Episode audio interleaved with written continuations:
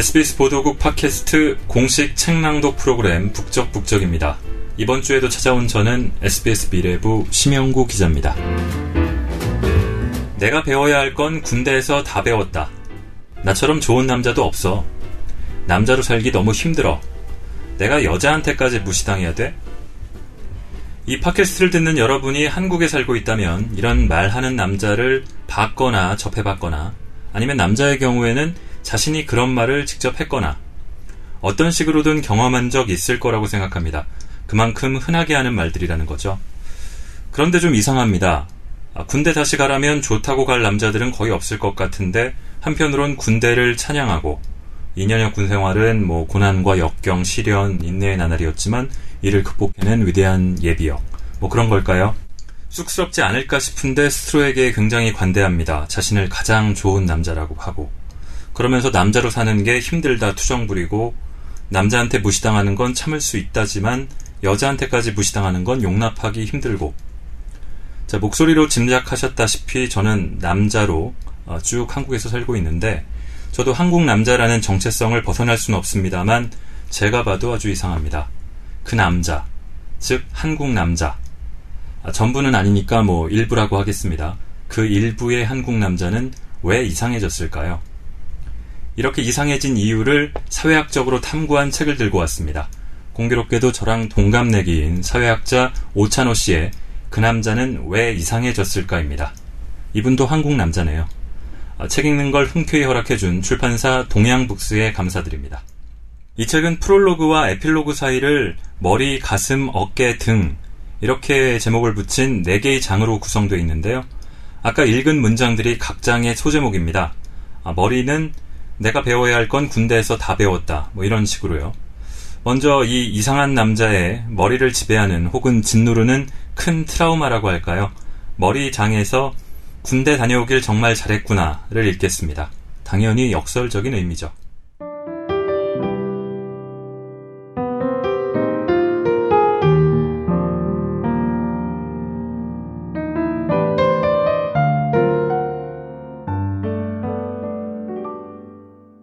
세계경제포럼의 세계 성격차 보고서 2015를 보면 한국은 성평등 지수 0.651이며 남성에 비해 여성은 65% 수준의 경제적 보상, 정치적 권한을 누린다는 의미입니다. 이는 145개국 중 115위에 해당된다. 이웃나라 중국은 91위, 일본은 101위였다. 한국보다 도토리 키재기 수준이지만 어쨌든 순위가 낮은 나라는 2015년에야 여성 참정권이 부여된 여전히 여성에게 운전면허를 발급하지 않는 사우디아라비아 134위. 여자가 남자 배구 시합을 관람했다고 구속되는 이란 141위 정도가 있다. 전체 순위가 지난 2010년에는 104위, 2014년에는 117위였으니 한국은 매우 일관되게 양성이 불평등한 상태다. 10위권 안에 있는 아이슬란드, 노르웨이, 스웨덴, 아일랜드 등은 성평등 지수가 0.8 정도다. 즉, 우리보다 100등이나 앞선 어떤 나라도 양성이 평등한 곳은 없다. 그러니 이 조사에는 여자에게 차별은 숙명이라는 것이 전제되어 있다. 그만큼 자본주의 사회 안에서 구조적으로 남성은 여성보다 유리한 위치에 있는 셈이다. 그런데 이런 상황을 남자들에게 말하면 이렇게 반응하는 경우가 있다. 거봐. 그러니까 양성평등은 불가능한 거야. 별 수 있어? 괜히 115위가 아니다. 아니, 115위도 기적 같다. 각설하고 이는 군대에서 시간을 낭비해서 억울하다는 남자들이 실제로는 투자 시간 대비 훨씬 높은 이익을 실생활에서 누리고 있다는 사실을 나타내기도 한다. 남자들은 2년을 낭비했다는 이유만으로 늘 우대의 대상이 된다. 그러니 115위가 가능하다. 젊을 때 눈 딱 감고 2년만 참으면 평생을 대한민국 남자로서 프리미엄을 누리게 된다는 말이다. 군대에서 적응 잘한 사람은 대한민국의 일상에도 무난히 적응할 수 있다. 그냥 대한민국은 군대다. 그러니 싫든 좋든 군대를 다녀와야 하는 남자들은 사회생활이 여러모로 여자들에 비해 유리하다. 물론 이것은 남자 개인의 잘못은 아니지만 사회 구성원으로서 살아가는 사람이라면 남자든 여자든 이 같은 구조를 개선하기 위해 노력하는 것이 마땅하다. 사실 대부분의 남자들이 군생활 말년에 주로 하는 일은 자신에게 배어있는 군인의 향기를 지우는 일이다. 간부들에게도 흐느적거리고 또 후임에게도 힘 빠진 말년병정의 모습으로 다가가 격이 없는 농담도 주고받는다. 군대에서 강요되는 엄격한 상하 관계가 필요 없는 민간인 생활이 얼마 남지 않았는데 당연히 느슨해져야 하지 않겠는가. 기상부터 취침까지를 지배하는 시간에 대한 구속도 한결 부드러워진다. 남들보다 늦게 일어나고 남들 일할 때 잔다. 그렇게 한다고 딱히 뭐라 하는 사람도 없다. 군에서 소지하면 안 되는 물건들도 이미 다 구비한 상태고 머리도 제법 길다. 그렇게 옷만 군복을 입었을 뿐이지 이제 군의 뗏물을 벗고 사회생활을 하기에 매우 적합한 상태로 거듭난다. 드디어 전역하는 날 아침이다. 이날만큼은 기상나팔 소리가 울리기도 전에 일어나는 기염을 토하시고 위병소를 지나쳐 나온다. 이쪽을 쳐다보고 오줌도 안 넣을 것이다. 라고 외치면서. 그런데 막상 제대를 해보면 말년에 자신이 노력했던 그 탈군대스러움이 부질없었음을 알게 된다. 아무도 그런 뺀질뺀질한 민간인 모드를 원하지 않기 때문이다. 사람들은 여전히 군대 다녀온 남자들에게 그 공간에서 가능했던 소통 방식인 위에서 떨어지는 명령에 복종하고 아래로도 역시 단호하게 명령을 내리는 모습을 원한다. 그렇게만 하면 사회생활 참 잘한다. 일 좀 할 줄 아는 녀석이라는 칭찬을 들을 수 있는 것이 우리 사회다. 남자들이 처음에는 씨발 여기가 군대도 아닌데 왜 이래? 라는 의구심을 가졌지만 금방 익숙해졌다. 손해보는 장사가 아니니까. 남자들은 그저 군대에서 배운 대로만 하면 카리스마 있는 인물이 될 수 있었다. 군대에서 생활할 때는 그곳이 도무지 사람 살 곳이 아니라서 그토록 짜증을 냈건만 제대를 하고 나니 군대 갔다 오니 사람 됐네 라는 소리를 듣는 역설이란 참. 군대 가면 정신 차린다 혹은 군대 가서 정신 차려야지와 같은 말은 얼핏 군대가 사람의 정신을 굉장히 맑게 해주는 곳 같은 착각을 불러일으킨다. 그러나 실상은 전혀 그렇지 않다. 그 말 안에 이미 답이 다 들어있다. 이들이 말하는 군대에서 정신 차린다는 것은 그만큼 군대가 이상한 곳이기 때문에 상대적으로 군대가 아닌 곳이 왜 그렇게 소중한지 정신이 번쩍 든다는 의미다. 그러니까 정신 차린다는 말의 속뜻은 군대 가서 개고생하면 인생이 얼마나 소중한지 알지 정도 아니겠는가? 그렇다면 남자들이 군대를 목 같은 곳이라고 인정하는 이유는 뭘까? 열의 아홉이 이렇게 말한다. 졸라 말도 안 되는 고생시키면서 이게 다 국가를 위한 거라고 구라치잖아요. 이때 조금만 박자를 맞춰주면 군대의 일그러진 일상에 대한 이야기가 청산유수처럼 등장한다. 간단히 정리하면 군대에서는 스스로 판단할 수가 없어. 그래서 적당히 하자가 그냥 불변의 시대 정신이야. 이런 곳이 목 같은 곳 아니면 뭐겠어 정도다. 신기하게도 제대를 하면서 남자들은 그 시절에 대해 지랄 그 이상의 것들이 있었다고들 말한다. 주변에서 진짜 남자, 리더십이 있다. 이런 식으로 예비역을 대하니 어떤 남자도 솔직히 군대는 그런 것과는 전혀 상관없는 곳이라고는 차마 말하지 못한다. 오히려 과거에는 쳐다보지도 않았던 국방부 홍보 문구를 줄줄 읊는다. 가만히 있어도 예비역 프리미엄을 누리는데 굳이 무덤 팔 필요가 없으니까. 이 상황에서 군 복무 논쟁이 등장한다. 난처하다. 자신의 경험으로 볼 때는 줄어들어 마땅한 것이지만 이미 내뱉은 낯간지러운 말들이 너무 많다. 사람은 일관성이 중요하다고 했던가? 군 홍보대사의 입장은 그대로 유지된다. 더 이상의 군복무 단축으로는 진정한 군인이 될 수 없다처럼 겉과 속이 다른 완벽한 말은 그렇게 등장한다. 자기 경험을 배신하는 일종의 유체이탈 화법이다. 확실한 건 남자들은 군대를 증오하는 만큼 옹호한다는 것이다. 아니 그래야만 한다. 국가가 이 증오의 원인을 해결해 주지 않으니 이것만이 유일한 심리적 치유 아니겠는가.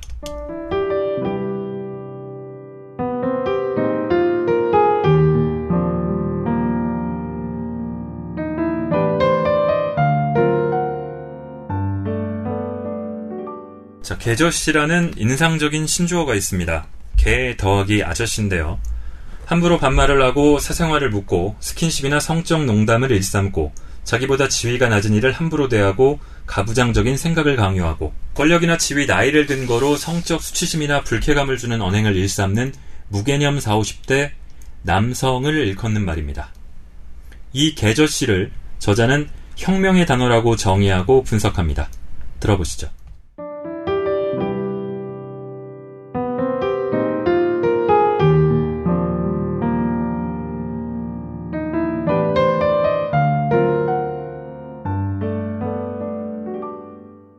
꼰대질 일삼는 중년 남성은 늘 존재했다.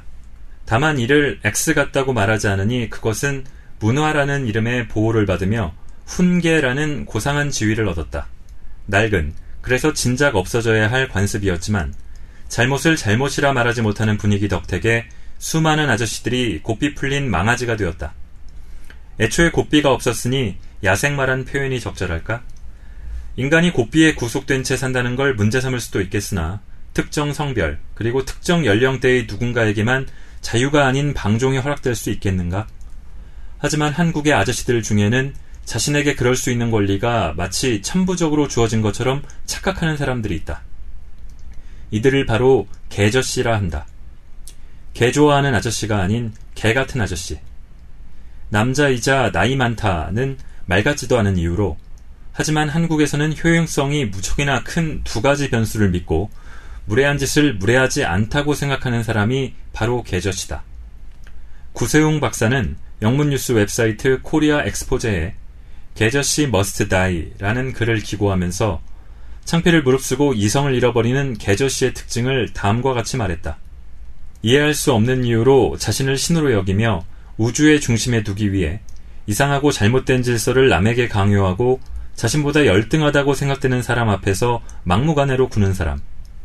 이러한 남성들의 공통점은 이러한 행위의 정당성을 기괴할 정도로 확신하며 이를 거부하거나 맞서는 사람이 나타났을 때 극심하게 당황하고 심지어 화를 낸다는 것이다.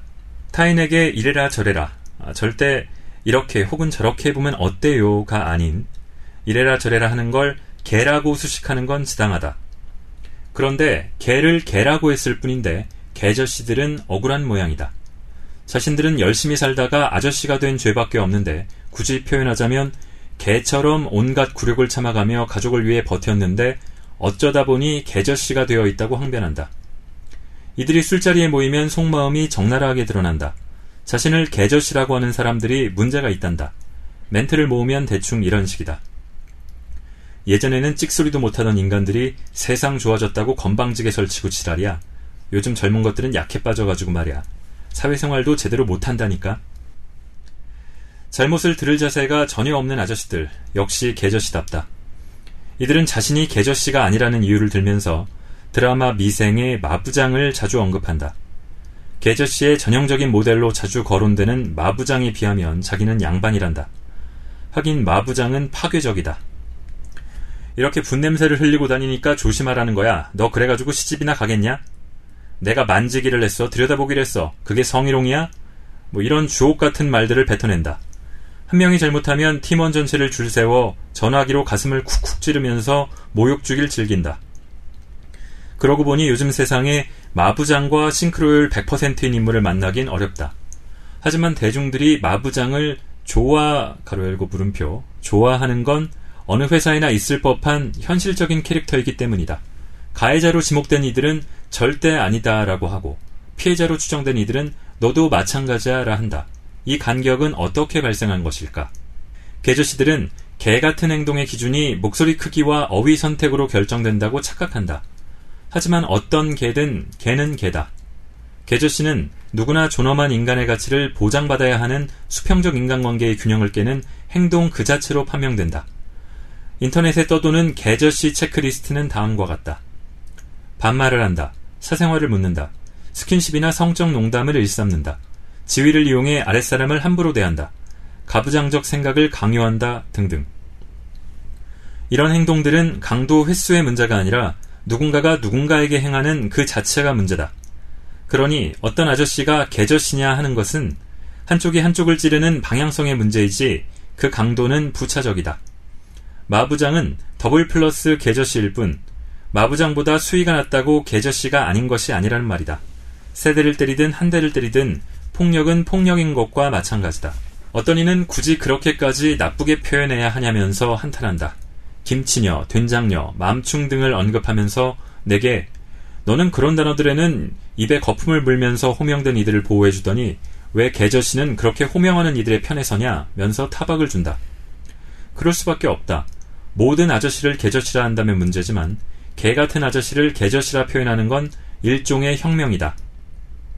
없었던 존재를 악의적으로 지어낸 것이 아니라 원래 악랄한 것을 이제야 발견했기 때문이다. 꽃을 이제야 꽃이라, 아니, 똥을 이제야 똥이라 부른 셈이다. 계저씨는 신조어일 뿐이지, 새로운 인간의 등장을 뜻하지는 않는다. 계저씨는 김치녀, 된장녀, 맘충과는 성격이 완전 다르다. 이 용어들은 주로 약자를 향한 강자들의 낙인이다. 하지만 계저씨는 정반대다. 오랫동안 짓눌린 자들의 미세한 저항이 모이고 모인 이유 있는 반항이다. 지금껏 많은 이들이 참고 또 참았다. 하지만 이제는 상황의 부당함을 인지했고, 비록 인터넷 공간에서 익명으로 수군거리는 수준에 불과하지만 어떻게든 피드백하는 용기를 보였다. 이 정도면 혁명적이지 않은가. 어떤 계저씨들은 자신의 시대가 불운하다며 울상이다. 무슨 말인가? 오히려 행운 아닌가? 그나마 남은 여정에는 자기 멋대로 살지 않아야 한다는 사회적 압박을 받을 수 있으니 이 얼마나 다행인가. 자신이 잘못한 줄도 모르고 떳떳하게 살다 죽은 사람이 불행한 것이다. 자신이 어떤 계저씨가 될 수도 있다는 걱정에 행동을 조심하는 아저씨가 증가한다면 이야말로 언어의 가장 멋진 사회적 기능이다. 물론 계저씨라는 단어에 대해 아무리 의미 부여를 해도 걱정은 남는다. 어느 학교에나 있을 법한 미친개라는 별명의 선생을 기억해보자. 이 선생은 자기 별명이 미친 개라는 걸 알면서도 반성하지 않았다. 늘 별명에 어울리는 폭력을 일삼았다. 하긴 자기가 미친 개라는 걸 반성하면 이를 어찌 미친 개라 하겠는가. 대한민국의 막강 계저씨들 역시 뒤에서 누가 수군거린다고 눈썹 하나 까뜩하지 않을 듯해서 걱정이다.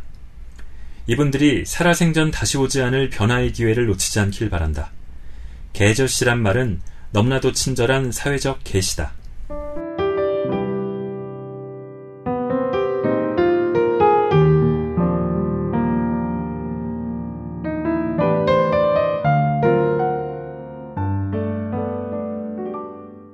땡땡녀, XX녀, 모모녀, 뭐 이렇게 이름 붙여진 사건들이 언젠가부터 크게 늘었습니다. 저를 포함한 언론 종사자들의 책임이 큽니다. 아, 별 고민 없이 무슨 무슨 녀라고 쉽게 명명해 왔으니까요.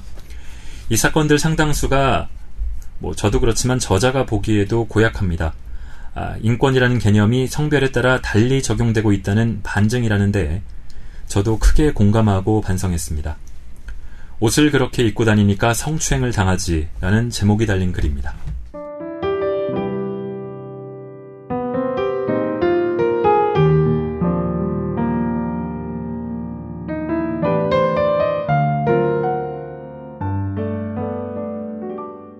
지하철 안에서 남자는 계속 옆에 앉아 있는 여자의 허벅지를 더듬었다. 여자는 치마와 검은색 스타킹을 신고 있었고 옆에서 더듬고 있는 것도 모를 정도로 잠에 빠져 있었다. 성추행을 얼마나 오랫동안 했는지 그 앞에 앉아 있는 사람이 이 광경을 고스란히 휴대폰에 담았고 인터넷에 올라온 영상은 삽시간에 퍼졌다. 그 유명한 모모역 성추행 사건이다. 경찰은 무슨 무슨 역에서 급히 내렸다는 범인을 CCTV 화면을 통해 추적 중이라고 했고 며칠 지나지 않아 남자는 자수한다. 증거 자료를 누구나 확보할 수 있는 세상이기에 가능한 쾌거였다. 누구에게나 평등한 인터넷 공간에서 자료가 퍼지는 속도와 범위는 상상을 초월했다. 과거 수천 건의 동일 범죄가 단지 스마트폰이 손에 없던 세상이었기에 면죄부를 받았던 게 아니었던가. 여하튼 이렇게 사건이 해결되자 기술 혁신이 민주주의를 확장시켰다는 말들이 나왔다. 그런데 잡을 사람을 원칙대로 잡는 걸 민주주의 확장으로 표현하니 좀 그렇다. 오히려 여전히 전혀 변한 것 없는 세상 풍경을 걱정해야 하지 않겠는가? 여자가 그 시간에 술 취해 잠이 들어 있는 건 문제다. 스스로 조심해야지. 라는 식의 의견 역시 여지없이 등장했다. 여자들이 옷을 그렇게 입고 다니니까 성추행을 당하지. 라는 칠푼이 같은 인과관계 분석이 칠푼이 그 이상의 논리로 인정받는 걸 여전히 볼 수 있다는 것은 아직도 양성평등 세상으로 가기에는 멀었다는 뜻일 게다. 여기서 어찌 민주주의 운운할 수 있겠는가? 도대체 여자가 무엇을 조심했어야 하는가? 사람들은 여자가 술에 취해 잠이 들어 라는 점을 강조한다. 술에 취했다는 건 확인된 바 없다. 그리고 술에 취해 단지 잠이 들어 지하철을 이용하는 것이 얼마나 시민적인 모습인가. 매일 술에 취해 냄새를 풍기고 자기들끼리 고성을 지르고 좌석 몇 자리를 독차지한 채 발 뻗고 자는 사람은 누구였던가. 다 남자 아닌가. 그녀는 그냥 앉아서 고개를 끄덕이면서 잠에 취해 있는 아주 일반적인 모습이었다. 오바이트를 한 것도 아니고 그래서 오랫동안 기억될 역대급 인사불성의 모습은 전혀 아니었다. 그저 우리가 저녁 8시 이후 지하철에서 익숙하게 경험하는 퇴근하는 직장인의 지친 모습이었다. 피곤해서 골아떨어진 그냥 보통 사람 말이다. 그런데 단지 여자라는 이유만으로 같은 세금 내고 사는데 더 조심하란 말인가? 그래도 옷차림이 좀 그렇잖아 라고 말하는 사람은 더 답이 없다. 그 여성분이 하이라도 벗었단 말인가? 그냥 무릎 위로 약간 올라온 치마. 그래서 앉으면 좀 더 올라오는 치마를 입은 거 아닌가? 그게 어쨌단 말인가? 기업의 취업 면접장에서 여자들이 왜 100% 치마를 입고 있겠는가? 여자가 남자 같으면 취업도 안 시켜주는 세상이라서 그런 거다.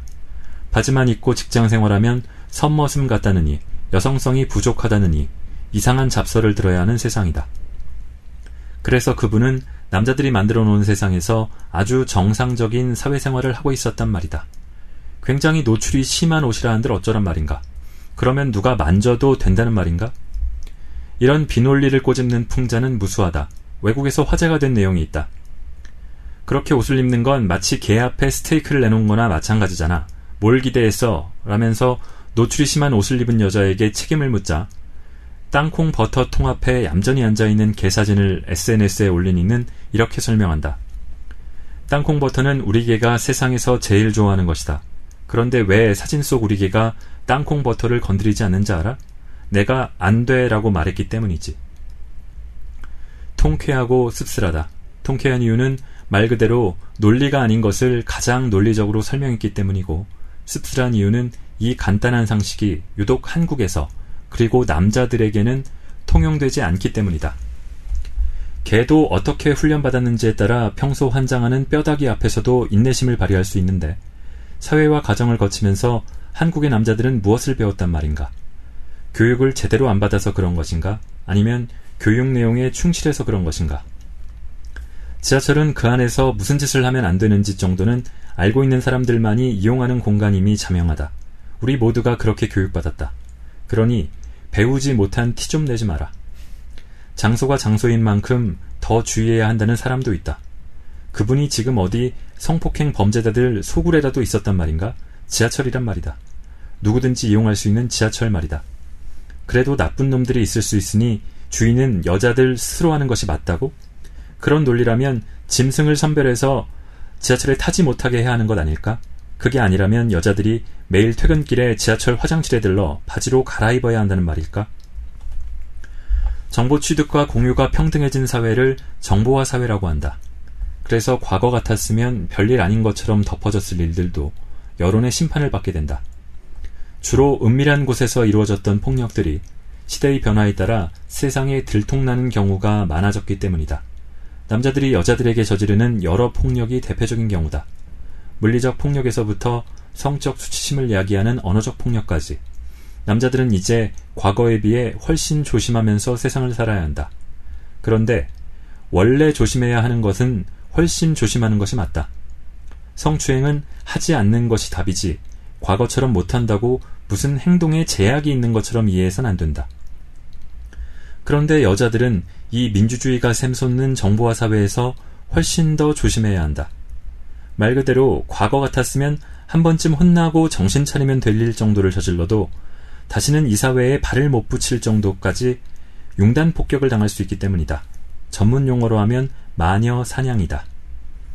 신상이 까발려지고 온갖 음해가 난무해지는 속도와 정도가 워낙 커서 나중에는 잘못하는 사람을 탓하는 것 자체가 어색해진다. 대한민국 남자들을 다 잡아들일 수는 없기 때문이다. 모모녀라고 이름 붙여진 사건들의 대부분은 이러하다. 곤히 잠든 여자의 허벅지를 더듬는 것에 비하면 키 작은 남자는 루저라고 자기 취향을 말하는 건 그저 거참 되게 얄궂게 말하네 정도로 욕 좀 들어먹으면 되는 일이다. 온갖 공공장소에서 고주망태가 되어 주정을 일삼고 위액과 섞인 악취 풀풀 나는 음식물 쓰레기를 배출시키는 남자들에 비해 자기 애완견이 지하철에서 똥 싼 걸 치우자는 여자는 경범죄로 가볍게 처리하면 될 뿐이다. 하지만 남자들은 불특정 다수를 뜻하는 술 취한 사람 정도로 취급받는 것에 비해 여자는 모모녀가 되어 그 이상의 대가를 치른다. 정보화 사회에서는 시간이 약도 아니다. 몇 년이 지나도 모모녀들의 얼굴은 인터넷 검색 몇 번으로 확인 가능하다. 뉴스에서는 연쇄살인범, 아동 성폭행범, 물론 대부분 남자다. 그들이 얼굴을 공개할 때 공익적 가치를 위해 얼굴을 공개하기로 했다는 부연 설명까지 붙여준다. 그만큼 기본적으로는 얼굴 공개가 어떤 경우라도 하지 않는 것이 바람직하다는 인식이 있다는 말이다. 흉악범의 얼굴을 공개하면서도 부연 설명을 하는데 남자들이 듣기에 기분 나쁨직한 자기 취향 좀 말했다고 또 공중도덕 하나 못 지켰다고 해서 개인의 모든 것이 탈탈 털리는 대상이 대부분 여자라는 것은 무엇을 의미하는가? 이것은 인권이라는 개념이 성별에 따라 다르게 적용되고 있다는 뜻 아니겠는가? 학생을 성추행한 수많은 남자 교사들, 원조 교제를 일삼는 수많은 남자 중년들이 이처럼 특화되어 성추행남, 원조 교제남이라고 불리는가? 당연히 그렇지 않다. 그러니 내가 이들의 얼굴을 알 리도 없다. 물론 인권의 측면에서 바라볼 때는 아주 바람직한 현상이다. 바로 이 정도로 남성의 인권을 보호해주는 것처럼 여성의 인권도 마찬가지로 보호해줘야 한다. 공권력이 법이라는 제도를 통해 범죄를 저지른 개인을 응징하면 된다. 범죄자를 잡을 때까지는 얼굴을 공개하여 지명수배를 내릴 수도 있지만 잡은 후에 얼굴에 마스크를 씌워주는 이유도 그런 맥락에서 보면 된다. 도덕적 일탈, 공중도덕을 어기는 경범죄는 그 자체가 경중의 문제로 논쟁할 수 있겠으나 어떤 경우라도 대중에게 지명수배권이 주어질 수는 없고 당연히 누구라도 인민재판을 받아서는 안 된다. 민주공화국에서 법과 인권은 누구에게나 공평해야 하기 때문이다. 첨단 기계가 등장하면서 무엇인가 과거에 비해 지형이 달라진 것처럼 보이지만 이처럼 속사를 살펴보면 전혀 아니다. 당연하다. 오래된 학습은 테크놀로지라는 외형적 변화만으로는 고쳐지지 않기 때문이다. 이 글을 쓰는 동안에도 포털 사이트에는 만취한 여교사 성폭행당해와 같은 뉴스가 등장한다. 많은 이들이 여자가 그것도 여교사가 만취한 상태였다. 이런 측면만을 기억할 것이다.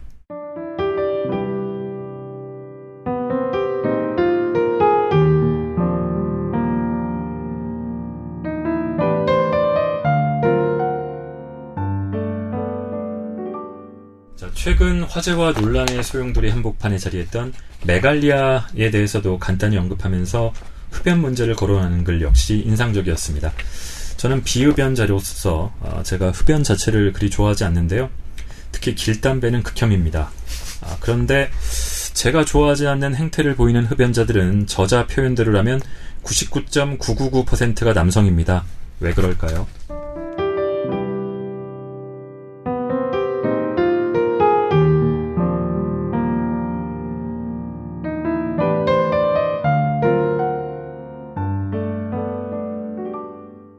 여성 흡연자들이 예의가 바른 이유. 메갈리아가 사회적으로 알려진 것은 미러링 때문일 것이다. 아무리 논리적으로 반론을 펼쳐도 남자들을 설득하는 것이 불가능하다고 판단한 이들은 미러링이라는 기상천외한 묘안을 생각해냈다. 남자들이 문제될 것이 없다면서 별뜻 없이 내뱉는 문장에서 여자를 남자로만 바꾸니 문제가 선명하게 보였다. 여전히 남자 중심으로 돌아가는 세상에 느끼는 한, 그것의 디지털적 표현 방식이 바로 미러링이다. 나 역시 여성학 강의를 할 때 요즘 세상에 무슨 차별이 있다고 양성평등을 주장하느냐 이런 남학생들의 질의를 끊임없이 받았는데 그때마다 이 미러링 기법을 종종 사용했다. 어딜 여자가 담배 피워를 어딜 남자가 담배 피워 로만 바꿔도 어색한 느낌. 바로 그것이 이 사회 안에서 양성이 객관적으로 불평등하다는 걸 말해준다. 저 남자 담배 피워요. 와, 저 여자 담배 피워요. 는 문장의 구성 형태는 동일하지만 그 함의는 완전히 다르다. 전자는 특정 사람이 어떤 기호가 있는지를 확인하는 것, 혹은 100번 양보해도 요즘 세상에 아직도 담배 피우는 사람이 있다니, 이런 정도로 해석될 수 있다. 또 여기에는 타인에게 피해를 주지 않는다면 흡연할 자유를 구속하지 않겠다는 뜻도 포함되어 있다. 하지만 후자의 경우에는 흡연의 주체가 남자가 아닌 여자라는 사실이 중요하다. 그래서 저 여자 담배 피워요 라는 문장에는 어떻게 여자가 담배를 피우지? 라는 질타의 뜻이 들어있다. 또 이 문장 뒤에는 요즘 세상 말세다가 생략돼 있다. 그래서 저 남자 담배 피우는 거 알아? 는 일상에서 거의 사용되지 않지만 저 여자 담배 피우는 거 알아? 는 마치 의미심장한 정보를 공유한다는 차원에서 종종 등장한다. 담배나 피우는 년, 이거를 담배나 피우는 놈 이라고 미러링하면 어색한 기운이 느껴지지 않는가? 그리고 이때쯤 되면 출산을 하는 여자가 몸에 좋지 않은 담배를 멀리하는 건 당연하다 와 같은 주장을 하는 사람이 꼭 등장한다. 어쩌란 말인가? 개인이 선택해야 할 생물학적 기능을 존재에 구속시켜 여자의 한평생을 재단하는 것이 과연 옳은 일인가? 뭐 좋은 의도였다고 치자. 그럼 왜 정자가 없이는 임신도 안 되는데 건강한 정자 타령은 하지 않을까? 또한 여자는 무조건 엄마가 된다는 가정으로 그딴 설레발을 치는 것처럼 남자는 무조건 아빠가 된다는 전제를 왜 하지 않을까? 흡변이 모든 질병을 유발하고 평균 수명을 단축시킨다는 것은 이제 놀랍지도 않은 세상이다. 그러나 남자에게 나중에 자식에게 아빠 없다는 소리 듣게 하고 싶어? 라며 금연을 권하면 아마 이런 반응이 돌아올 것이다. 쓸데없는 소리 하지 말고 꺼져. 아니 맞아 죽지 않는 게 다행일지도 모른다. 흡연은 그냥 남녀를 막론하고 백해무익하다. 이 간단한 공식을 간단하게 이해하지 못하니 사람은 사회적 동물 아니겠는가? 흡연을 하는 것에 대해 성별에 따라 다른 잣대를 들이대는 이 사회의 힘은 여자들의 흡연 풍토를 남자와는 완전히 다른 것으로 만들어버렸다. 거리에 나가보자. 나는 38년 동안 살면서 여자가 횡단보도를 뚜벅뚜벅 걸어가면서 담배를 피우는 광경을 한국에서는 본 적이 없다. 횡단보도를 걸어가면서 뒷사람 신경 쓰지 않고 흡연하는 것은 폭력이다. 하지만 구역질 나는 연기와 바람에 날리는 담뱃재에 다른 이가 피해를 입는 걸 폭력이 아니라고 생각하는 사람이 가끔 있는데 공교롭게도 99.999%가 남자다. 남성 흡연율은 40에서 50% 정도고 여성 흡연율은 6에서 8% 정도다. 성비가 동일하다고 가정하면 5분의 1. 그러니까 길거리 흡연으로 타인에게 피해를 주는 사람의 일부는 반드시 여자여야 하는데 실제로는 전혀 그렇지 않다. 호기심에 직접 세워본 적이 있었다. 일요일 오후에 가족과 함께 전통시장에 가서 2시간 정도에 걸쳐 길거리 흡연자를 확인해 보니 내 눈에 적발된 총 37살의 모두가 남자였다. 신기하게도 시장한 사람들 중 80%가 여자였는데 말이다. 이런 얘기를 하면 자기가 목격한 여자들의 흡연 사례를 떠올리는 남자들이 많다. 그러니까 길거리를 걸으면서 유유자적 흡연하는 사람들을 발견할 때마다 성별을 나누어 큰 방 두 개에 집어넣어 보는 실험을 상상해 보길 바란다. 유독 한 방이 썰렁할 것이니. 그래서 여자들의 흡연이 더 강렬하게 기억되는 것이다. 썰렁한 방에 누군가 문을 열고 입장하니 주목할 수밖에. 그런데 왜 흡연하는 여자들을 발견하긴 힘들까? 이유는 여자들이 숨어서 흡연하기 때문이다. 여자들은 간접 흡연의 피해를 누군가에게 주지 않아도 밖에서 자유롭게 흡연하는 것이 부자연스러울 수밖에 없다. 이성적으로는 별 문제 아닐 수 있지만 감성이 지배하는 눈총의 크기가 워낙 크다. 여자들에게 흡연의 태도가 아니라 흡연 자체가 문제가 되니 별 도리가 없다. 남녀공학 대학교로 강의를 나가보면 쉬는 시간에 엄청난 인파가 건물 앞에서 흡연을 즐기는 풍경이 보이는데 여기에는 아주 재밌는 특징이 있다. 우선 흡연자의 절대 다수가 남자다. 이들은 건물 입구를 완전히 독차지하고 타인의 간접 흡연을 전혀 배려하지 않는다. 누군가 주의를 요구해봤자 건물 안이 금연이라 밖에 나와서 피우는데 무슨 상관이냐 면서 당당하다. 예의도 꽝이다.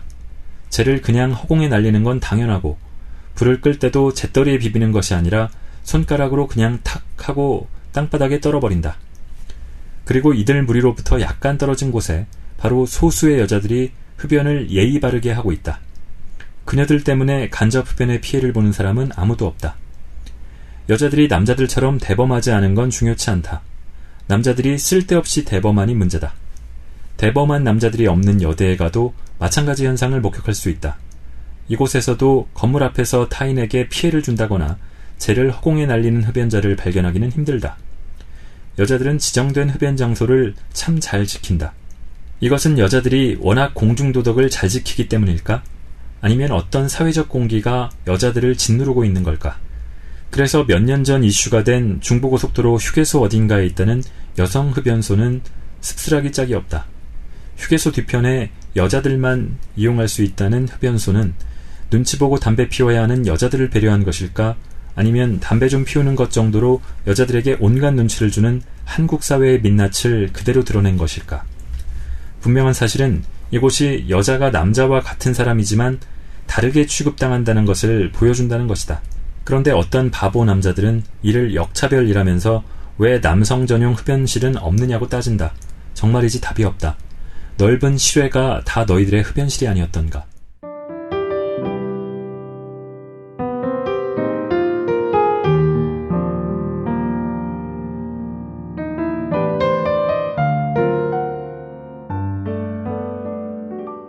저는 스스로 페미니스트라고 여기지는 않습니다만, 뭐, 그리 나쁜 사람은 아니라고 생각해 왔습니다. 책 앞머리에 이런 말이 있습니다. 본문에도 나옵니다. 한국 사회에서 자연스럽게 남자로 산다는 것은 무서운 일이다. 제가 자연스럽게 받아들이고 있는 많은 일들이 세상의 절반에게는 그렇지 않다는 걸 알고 있다고는 여겼는데, 이 책을 읽으니 새삼 깨닫게 됩니다. 나 정도면 괜찮은 거 아니야 라는 생각부터 버려야겠어요. 아, 저 같은 생각을 하고 있을 한국 남자들에게 더 권하고 싶은 책입니다. 긴 시간 들어주신 여러분께 감사드립니다.